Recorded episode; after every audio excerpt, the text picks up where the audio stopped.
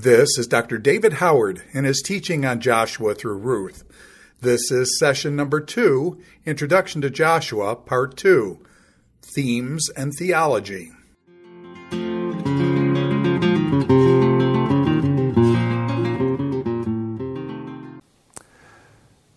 Uh, I want to talk now about uh, the purpose of the book of Joshua. Why was it written? And uh, what I would see is the overarching theme in the book, and then some uh, subsidiary themes that go, go through. So we'll be th- thinking more about the, uh, the theology of the book.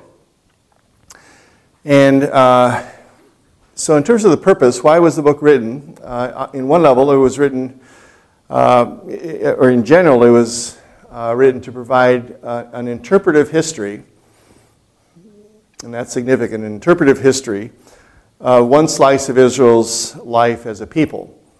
Um, it's not written just as history for history's sake. Um, there are a lot of gaps in the life of Israel in the time of Joshua. There's some things we would love to know that we don't. There's kind of summarizing statements, and they don't. We don't learn about what God did to every part of the Canaanite territory and the land and the cities.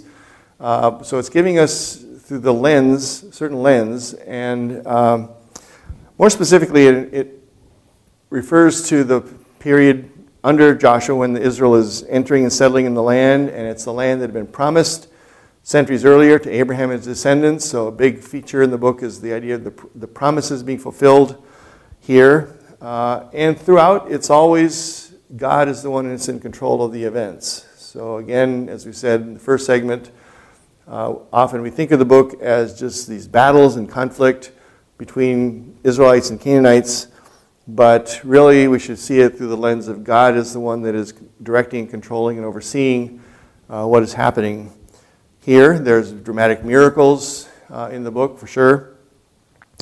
And uh, God is given credit for all of the, the victories in, in the book. So uh, I've written on the board what I would see as the major theme uh, in the book, and it is God's giving the promised land of Canaan to his people Israel as an inheritance. And I want to explain every part of this uh, sentence because every part of the sentence is derived from the nitty gritties of portions of the, of the text itself, kind of bubbling up into this. So I'm not I've not written this as kind of imposing from the top down, but this is developed organically from clues in the text. So let me say something about that. First of all, uh, I've put God's name here because I would see God as the major actor, major character, major protagonist in the book, not Joshua or any other human character. God's the one that's doing everything in the book, essentially. And uh, it's his gift of the land. Uh, you, when I first began teaching my, in my career, I would often try to get students to, I still do, try to get students to think of every book in the Bible essentially, but in the Old Testament, my field, uh, to think maybe one word to characterize each book. Genesis, maybe beginnings or something. And Joshua, the word that usually came to mind was land, the land. Um, and thinking of the land as the, the focus of a place to settle.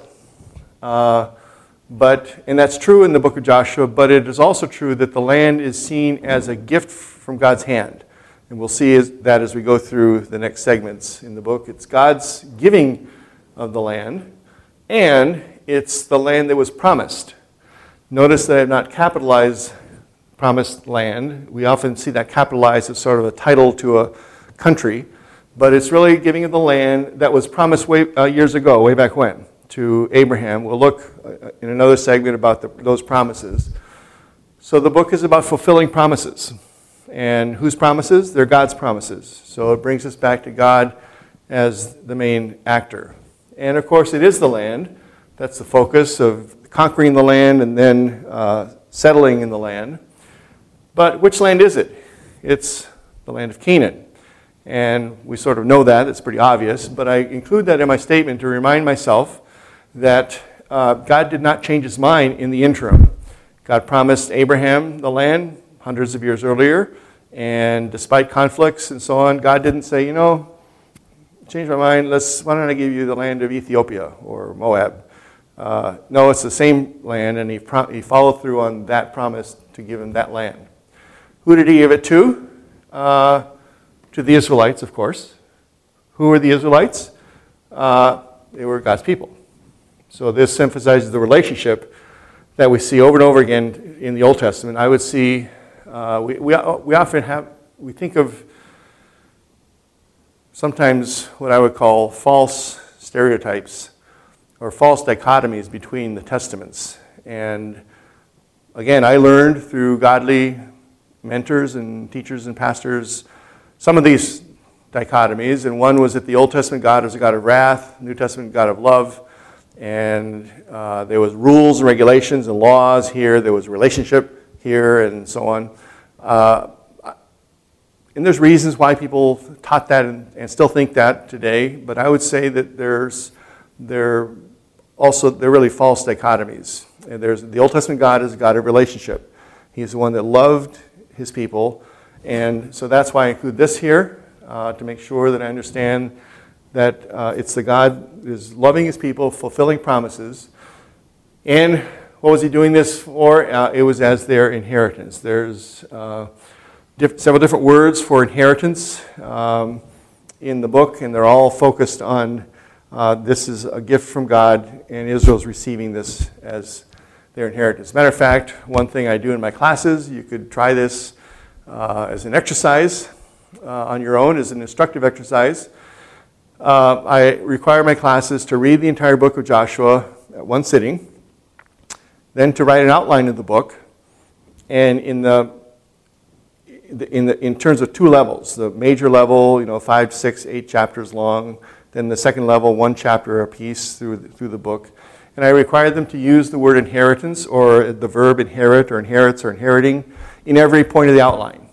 And that's easy to do in the chapters that talk about the distribution of the land, chapters 12 to 20, 21, um, or 13 to 21. But it's a little more difficult for in the earlier chapters. And, but my point is that we think about not the events unfolding, but we think, if we think about years later, the author of the book, what is the author trying to do? And the author is trying to talk about this land as an inheritance from God. And so even the early chapters, looking ahead, the preparation, what I would call the preparations for inheriting the land, chapters 1 to 5, and um, getting ready to cross the Jordan, uh, purifying themselves, memorializing things, and so on. All of that's preparation for this inheriting the land. So uh, we can talk about the topic of chapter 1 or chapter 2 or chapter 3 on their own terms, but in terms of the overall sweep of the book, if uh, this is a valid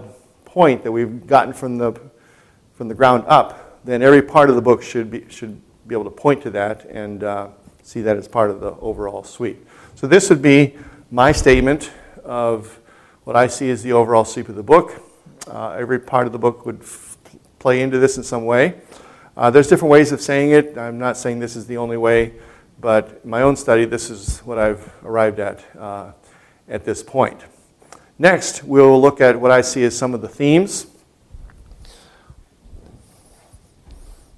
Sort of underneath uh, this overall overarching theme, or we might call this the theology of the book of Joshua. And I would see six, uh, seven major strands, seven major themes in the book. Uh, some are, are more important than others. Uh, we will develop these as we go through the different segments. But uh, certainly the theme of the land, the promised land, is important. That is featured over and over again. It's promised to Abraham years ago. It's reiterated through the generations, and now they're finally, finally getting it. And uh, then uh, a second theme is the theme of, of God's promises. So I've mentioned that already, and we'll kind of highlight that. There's referring back to the promises to Abraham, but also to Moses, and then even within the book itself. God promised this, and then it happened. Uh, so, and fulfillment of promises is an interesting uh, little sub theme as well. A third uh, would be the covenant, and the covenant that God made with Abraham. again, including the promises, but then also uh, the Mosaic, the covenant God made through Moses, the, the, the, law that God gave to the people and how people were to obey and to follow. Uh, that forms the, it's kind of in the background to the book of Joshua. It's not a major thing, but it's there. An interesting theme is, uh, fourth one would be uh, the theme of obedience. Um, think about the, the Israel through the time of Moses and the wilderness wanderings. Israel was, a, was to in large degree a very rebellious people. I would see the book of Numbers, for example, in the historical narrative sections where the storyline is being told.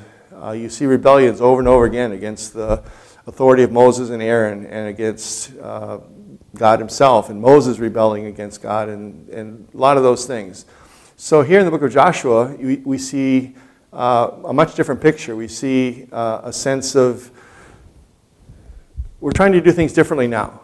We're not going to try to repeat the errors of the past. And there's a sense of more uh, everybody on the same page following the Lord. Now, that's not always the case. There's some significant exceptions there, but there is an important theme of obedience. God certainly urges obedience, and the people, for the most part, follow it.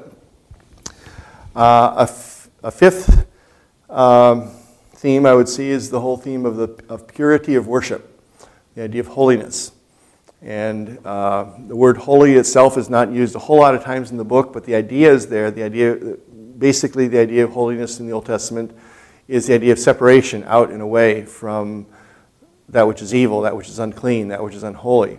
And Israel is to keep separation from the ark at the beginning, from the Canaanites themselves.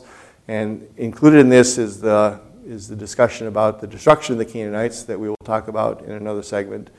But that idea of purity of worship, um, that Israel is to, to grow up in a new place, practicing their worship of the Lord uh, in, a, in a right way, is an important part of the, of the book. A sixth point I would see, uh, sixth theme would be the uh, theme of godly leadership. Uh, Joshua himself is given charge as a leader. He is, for the most part in the books, uh, pictured as, a, as an ideal leader with, with very few missteps. And uh, we learn some good lessons about leadership uh, there. And finally, the theme of rest. we have the idea of the land having rest, and part of the gift of God, the promises, excuse me, are um, the people are to rest and the land is to rest. So, in a sense, uh, if we think about the, uh, the flow of the Pentateuch, we'll talk about this in another segment about the, the literary context, but the flow of the Pentateuch looks ahead toward entering and receiving the promised land. The, the book of Joshua kind of looks back and says, We're here. And we're now, we're, this is not, not the fulfillment of all of this. We have uh, we have rest. So that would be the six major, the seven major themes under the umbrella uh, statement of theme that I've given you um, at this point.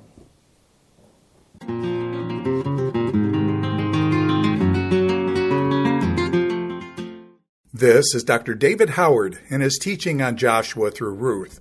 This is session number two Introduction to Joshua, Part Two Themes and Theology.